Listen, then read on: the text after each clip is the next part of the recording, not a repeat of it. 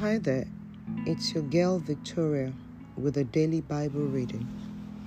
Today I shall be reading from the book of Psalm, chapter 12, from the New International Version. Help, Lord, for no one is faithful anymore. Those who are loyal are vanished from the human race. Everyone lies to their neighbor. They flatter with their lips, but harbor deception in their hearts. May the Lord silence all flattering lips and every boastful tongue.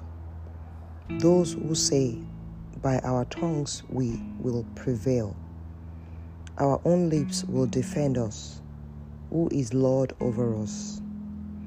Because the poor are plundered and the needy groan. I will now arise, says the Lord. I will protect them from those who malign them. And the words of the Lord are flawless, like silver purified in a crucible, like gold refined seven times. You, Lord, will keep the needy safe and protect us forever from the wicked who freely strut about when what is vile is honored by the human race. This is the end of the reading for today. May the Lord bless His word and may He lay a word in your heart today. In Jesus' name, amen.